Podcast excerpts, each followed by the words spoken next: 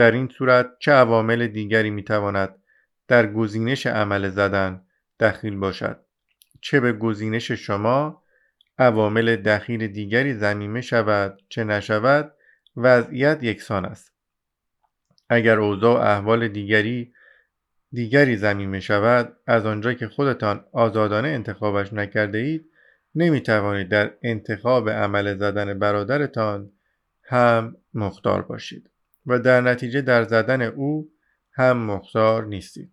و اگر اوضاع و احوال دیگری زمینه نشود یعنی اگر تا حدی نه خواست شما در زدن نه گزینش عمل زدن و نه حرکت بازو و دست شما در زدن او هیچ کدام معلول علتی نباشد در این صورت باید نتیجه بگیریم که تمام این اینها صرفا از سر تصادف رخ داده است. امور تصادفی اموری هند که فقط اتفاق میافتند کسی آنها را انجام نمی دهد یعنی نه چیزی علت ایجاد آنهاست که به همین جهت تصادف نامیده می شوند و نه کسی انتخابشان می کند. امور اتفاقی و شانسی هستند. نه رخ دادنشان در اختیار کسی است و نه چیزی در نتیجه آنها رخ می دهد. و به همین جهت که کسی آنها را انجام نمی دهد سخن از مختاران انجام دادن آنها هم نمی رود. بنابراین شما با امور تصادفی درگیر می شوید که خودتان انجام ندادید. آنها بیان که هیچ دلیلی در کار باشد بر سرتان آمدند. نه آمدن و نه نیامدنشان به اختیار شما نیست. و نه کاری که در پی آن از شما سر می‌زند. پس چه تصمیم گرفته باشید برادرتان را بزنید یعنی زدن را انتخاب کرده باشید و چه همین طوری او را زده باشید در هیچ کدام از موارد کارتان مختارانه نیست. هرقدر خاص یا گزینشتان در زدن معلول چیز دیگری باشد از آنجا که این عمل به سبب شرایطی صورت گرفته است که شما هیچ تسلطی بر آن ندارید در نتیجه کارتان مختارانه نیست. و هرقدر برای خاص یا گزینشتان در زدن علتی در کار نباشد در آن صورت عمل شما یعنی زدن برادرتان امری تصادفی خواهد بود. که از آن جهت که تسلطی بر آن ندارید باز مختارانه نخواهد بود. در نتیجه فرقی نمی کند الان دارید چه کار می کنید. در هر حال امکان ندارد بتوانید کاری را از روی اختیار انجام بدهید. زیرا برای آنکه همین الان مختار باشید باید در گذشته برای اول بار کاری را مختارانه انجام داده باشید. اما اینکه بتوانید برای اولین بار عمل مختارانه انجام دهید به هیچ وجه ممکن نیست. اما هنوز هم یک گزینه برایتان مانده است. می توانید بگویید که اگر کارتان نتیجه گزینشتان باشد و این گزینش به شیوه معمول صورت گرفته باشد یعنی از بیرون اجباری در کار نباشد آن کار مختارانه است. بله در این صورت می توانید بگویید کاری که در جشن تولد پنج سالگیتان انجام داده اید یا همین کتاب خواندنتان مختارانه است. اگر میپسندید می توانید به همان برداشت عادی از آزادی و اختیار بچسبید. اما همانطور که قبلا هم گفتیم با چنین کاری نمی‌توان این واقعیت را از میان برداشت که آنچه می کنید اگر رفتارتان تصادف محض نباشد به هر اندازه که تصادف محض نباشد بر اثر عوامل و شرایطی به وجود آمده است که سرآخر به هیچ وجه کسی تسلطی بر آن ندارد. نه خود شما و نه هیچ کس دیگر. اگر اختیار و آزادی این است که گفتیم این معنا ظریفتر از آن معنایی است که معمولا در ذهن خود داریم. ما معمولا بر این باوریم که مختار بودن به این معناست که آنچه انجام می دهیم سرآخر به اختیار خودمان است. اما این تنها یک توهم است. با توجه به آن معنای رایج از آزادی شما هرگز کاری را مختارانه انجام نمی دهید نه هر کاری که همین الان می کنید می توانید آزادانه عمل کنید و نه هرگز در هیچ کاری که بعدا انجام خواهید داد. حالا آیا می خواهید خواندن را ادامه دهید؟ قسمت پنج. معرفت. باورهای شما بسیارند اما کدام یک از آن باورها معرفتند؟ اگر اصلا باوری معرفت باشد معرفت چیست؟ معرفت یا شناخت باور صرف نیست.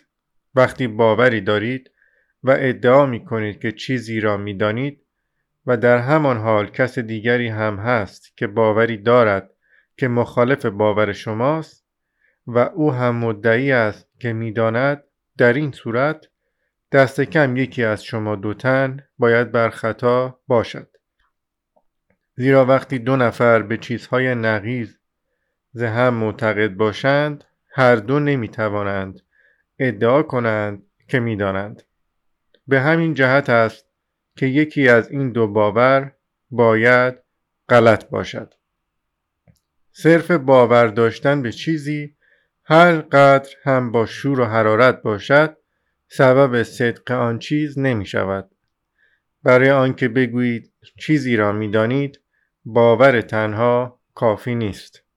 این باور باید صادق هم باشد اما آیا این تنها چیزی است که نیاز داریم یعنی آیا معرفت عبارت است از صرفا باور صادق فردی را در نظر بگیرید که دائما روی اسبها شرط بندی می کند.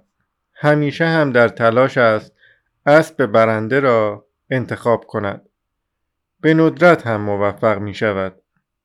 با این همه چون غرق در اعتماد به نفس سواهی خودش است با شور و حرارت هرچه تمامتر باور دارد که اسبش برنده می شود.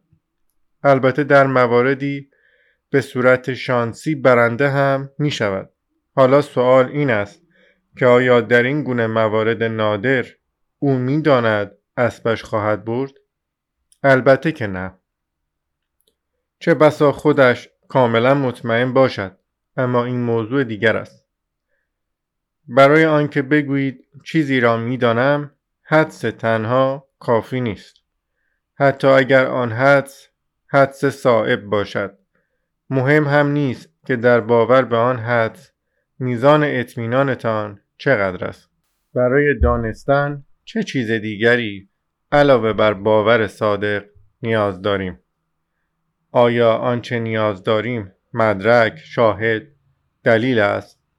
یعنی برای داشتن معرفت آیا نباید باور به صدق یک چیز مبتنی بر مدرک شاهد یا دلیل باشد؟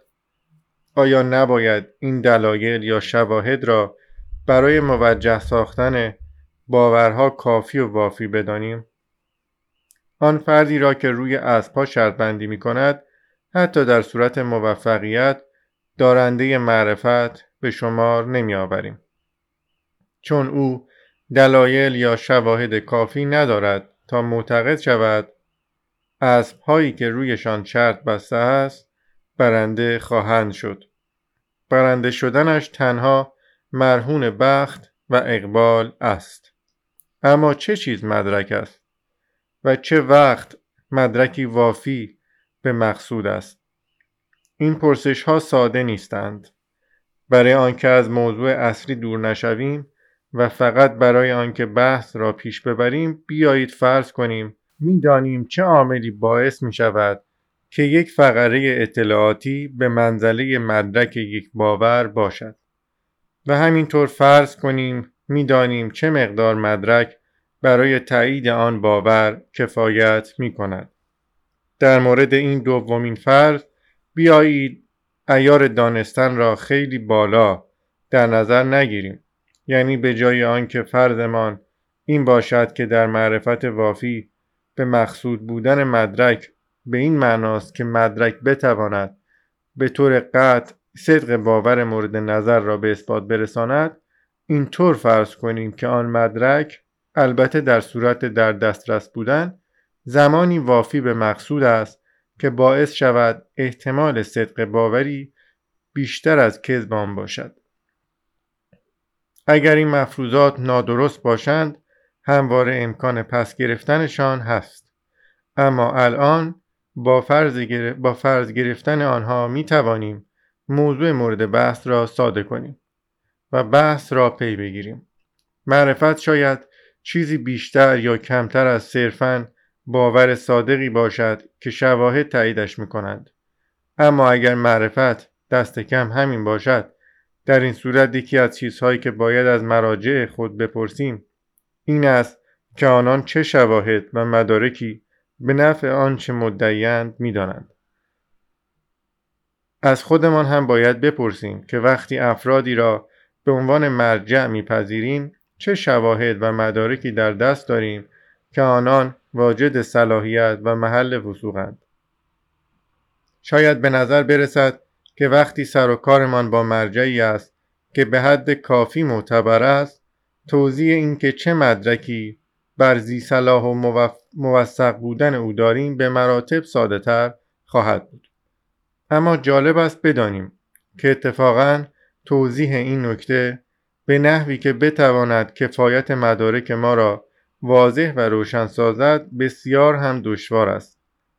اگر به نظر ساده می رسد شاید علتش آن گرایش رایج است که به جای آنکه سر نخ به تمام شواهد و مدارک را بگیریم تا به منبع آن برسیم می‌خواهیم با به دست دادن اطلاعاتی که فقط به نحو غیر مستقیم و با واسطه می‌دانیم اگر اصلا هم بدانیم خیال خودمان را راحت کنیم. برای مثال فرض کنید دانشمندی ظاهرا سرشناس به شما بگوید که ساحل شرقی آمریکای جنوبی و ساحل غربی آفریقا روزگاری به یکدیگر متصل بودند. اگر سخن او را بپذیرید در این صورت عقیده ای که دارید با واسطه است. یعنی مبنای باور شما تجربه های شخصی خودتان از خط ساحلی آفریقا و آمریکای جنوبی یا ساختار پوسته زمین و حرکت آن یا بررسی مدارکی که موید نظریه جابجایی قاره‌ای باشند و مانند اینها نیست بلکه سخن فردی است که تجارب خود را در این باره گزارش کرده است. البته معرفت شخصی عالمان علوم تجربی خود می‌تواند بیواسطه یا با واسطه باشد. بیواسطه است وقتی که خود او سری به این سواحل زده باشد و از آنجا نقشه تهیه کرده باشد. نمونهای دست اول کف اقیانوس را دیده باشد و مانند اینها.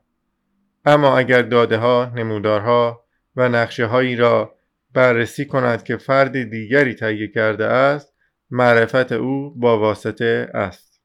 حالا اگر این دومی باشد و اگر او واقعا به آنچه می‌گوید علم داشته باشد در این صورت باید بالاخره کسی دیگری باشد که اطلاعاتی را که در قالب نمودارها و داده ها آمده است به صورت بیواسطه به دست آورده باشد.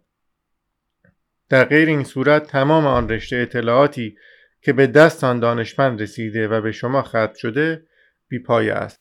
پس اگر آن به اصطلاح معرفت شما به منبع موثقی متکی باشد در بهترین حالت معرفتی با واسطه است.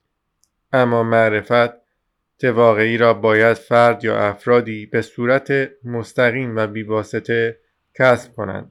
خب حالا پرسش ما این است که آن اطلاعاتی که از طریق مراجع به ما منتقل می شود یعنی معرفت با واسطه را چه کسی مستقیما به دست می آورد؟ خود مراجع یا کس دیگری؟ تحت چه شرایطی به دست می آید و میزان اعتبار این اطلاعات که نصر به نصر به ما منتقل شده چقدر است؟ غالبا برای پیدا کردن جواب این نوع سوالات یعنی سوالات مربوط به باورهای گرفته شده از مراجع سرنخی در دستمان نیست در تمام عمرمان در اقیانوس ایمان قوتور هستیم. برای نمونه مثال قبلی را در نظر آورید. چرا معتقدید کسی که با شما درباره جابجایی قاره‌ای سخن گفته بود دانشمند است؟ حتی اگر دانشمند باشد چرا معتقدید او به آنچه می‌گوید علم دارد؟ شاید بگویید نام او را در فهرستی دانشگاهی به عنوان مرجع موضوع جابجایی قاره‌ای دیدید. اما چه علت دارد که کسی که درباره خطوط ساحلی با شما سخن گفته است همان است که نامش در فهرست آمده است. از سوی دیگر چرا معتقدید آنچه در فهرست آمده درست است؟ حتی اگر دلایل محکم و کافی برای اعتقاد به این موارد در دست باشد باز هم به چه دلیل معتقدید این دانشمند در این چیزها محل وسوق است. آیا باور شما به تمام این موارد در نتیجه تجربه بیواسطه ای است که برای اطمینان به صدقشان کافی است؟ یا همین باور را هم از مراجع دیگر گرفته اید؟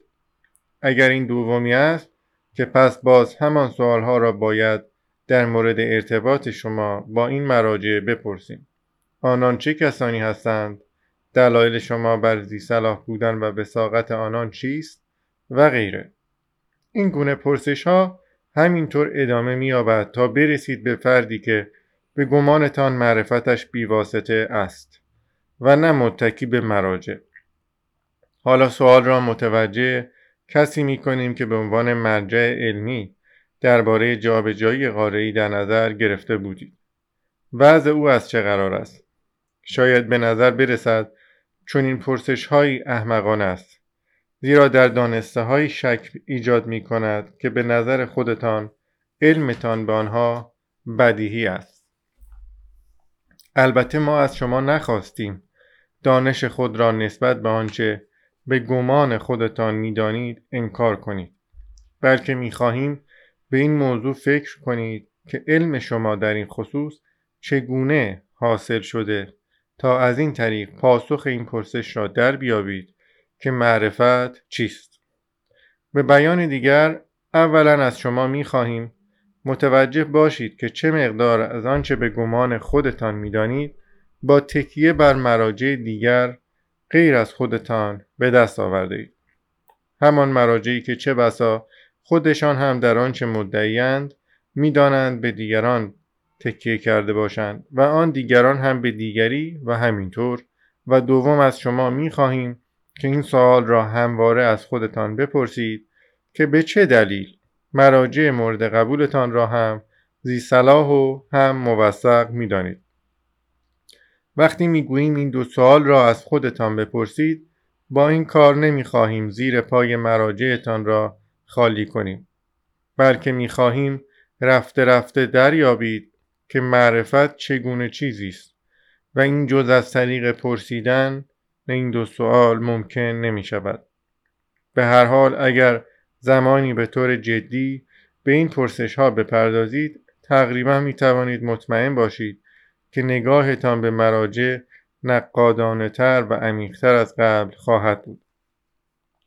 حتی شاید این آغاز شک کردن در صلاحیت و وساقت برخی از مراجعتان باشد و نیز شک در این که آیا گرایش کنونی شما در اتکای بیچون و چرا بر آنان خردمندانه است یا نه.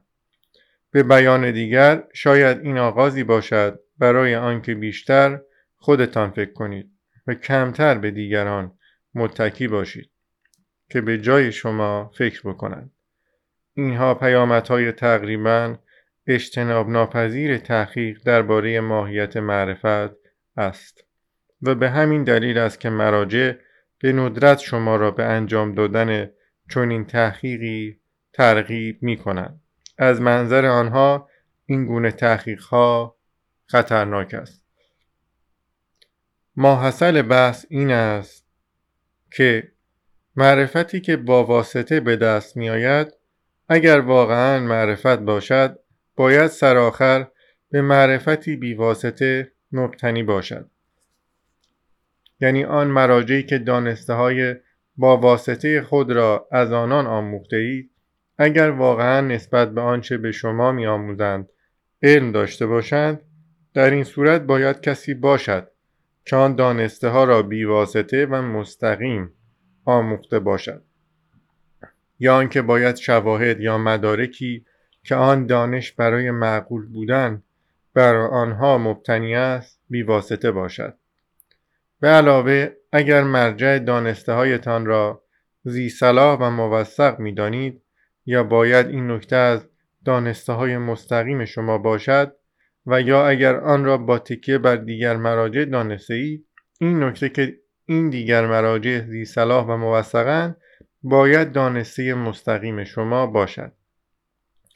خلاصه وقتی موضوع معرفت در میان است نمی توانید بیش از حد به قول دیگران اتکا کنید و نهایت خود شما هستید که مسئولید. اما چگونه می توان از چیزی بیواسطه آگاه شد؟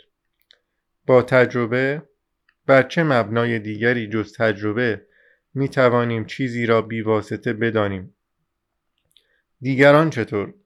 آیا آنها جز تجربه مبنای دیگری برای دانش بیواسطه دارند؟ از قرار معلوم تنها مبنای دانش بیواسطه تجربه است. اما ببینیم لوازم این سخن چیست. بیشتر ما آدم ها فکر می کنیم خیلی چیزها می دانیم هم درباره خودمان و هم درباره کل کائنات. گمان می کنیم درباره دنیایی از موضوعات می دانیم چه چیز واقعیت است و چه چیز خیال. اما اگر بنامی بود فقط تجربه خود ما مبنای دانشمان باشد در آن صورت چطور ممکن بود این مقدار دانش داشته باشیم؟ برای نمونه این به اصطلاح جز دانشهای شماست که کیهان بسیار بسیار عظیم است.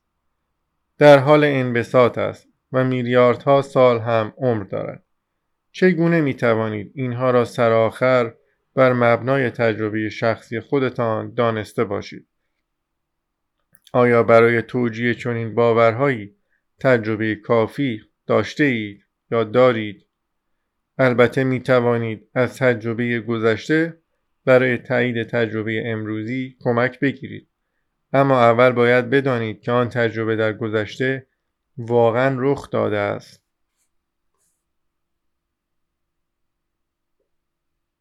این تو که در اینجا و اکنون در حال خواندن این کلمات است به تجربه هایی که همکنون ندارد به هیچ وجه دسترسی مستقیم ندارد.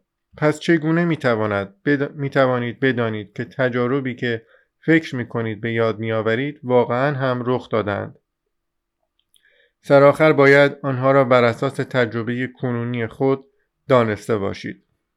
و در این مورد شاید خاطرات کنونیتان بر اساس هیچ کدام از تجربه قبلی نمی توانید بیواسطه بدانید که تجربه خاص را در گذشته داشته اید.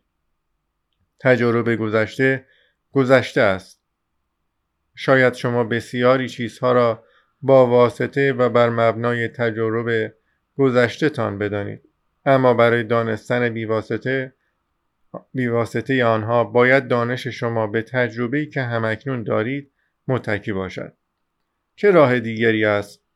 حتی اگر کتابی از بریده جراید قدیمی به دستتان بیفتد یا دفتر خاطرات روزانه یا آلبوم عکسی و مانند اینها باز هم تمام اینها در زمان حال حضور دارند چیزهایی را که همین الان در دست گرفته اید در گذشته نیست آنها همانند دستهای خودتان در زمان حال وجود دارند در اینجا و اکنون.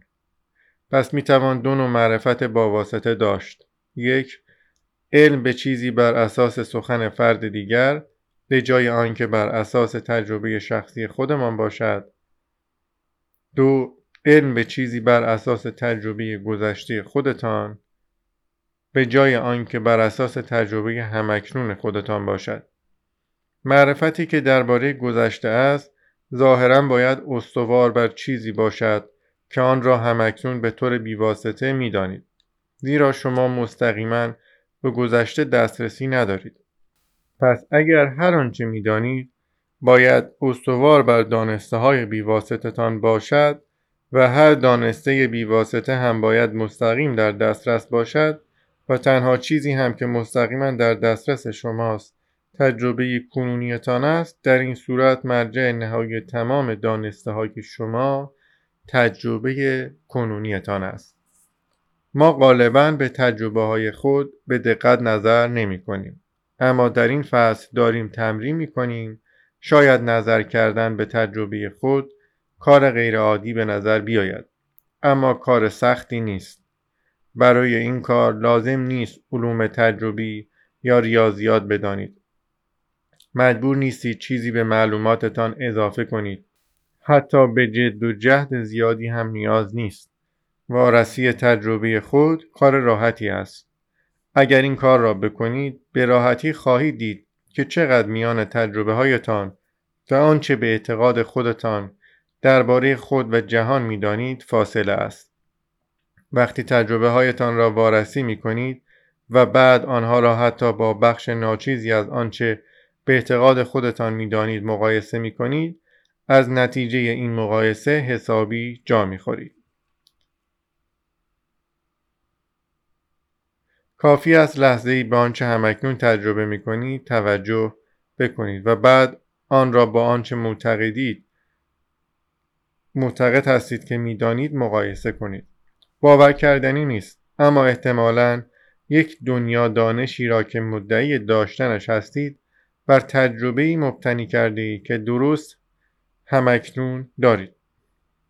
آیا آن شکاف باور نکردنی را میان تجربه ای که همکنون دارید و آنچه به گمان خود می‌دانید می‌بینید؟ اگر چنین است از خودتان بپرسید. اگر آنچه همین الان در حال تجربه کردنش هستم اینجاست و تمام آنچه معتقدم می‌دانم آنجا. چگونه از اینجا به آنجا پل زدم؟ چگونه آن را از این استنتاج کردم؟ چه دلیلی دارم که استنتاجم معتبر است؟ یعنی مرا به حقیقت رهنمو می شود. یعنی مرا به نتایجی می رساند که از مقوله قصه و خیال نیست. عین واقعیت است. آیا شما پاسخ این پرسش ها را می دانید؟ اصلا هیچ کسی هست که بداند؟ یکی از پاسخهایی که می‌توان داد این است که بگوییم علم با تبیین نحوه پدید آمدن تجربه ها میان واقعیت و تجربه پل می‌زند. مثلا تجربه تماشای غروب خورشید را در نظر بگیریم. ما بیواسطه می‌دانیم که این تجربه را داریم. اما علم ما نسبت به اینکه چرا به جای این تجربه تجربه دیگری نداریم یا اینکه اصلا چرا تجربه داریم دیگر بیواسطه نیست.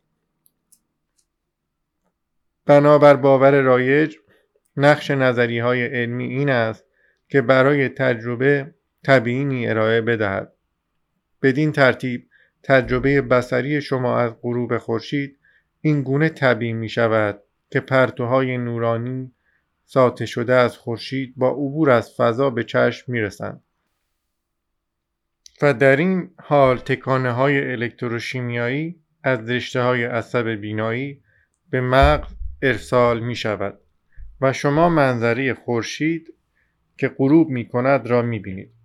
اگر این گونه نظریات علمی بهترین تبیین موجود از این نوع تجربه ها باشد در آن صورت شاید بتوان گفت که حق داریم ادعا کنیم این نظریه های علمی میان تجربه و واقعیت پل می‌زنند اما اگر این پاسخ را بدهیم با دو مسئله روبرو می‌شویم اولین مسئله مربوط به این فرض است که نظری های علمی تجربه را طبعی می کند.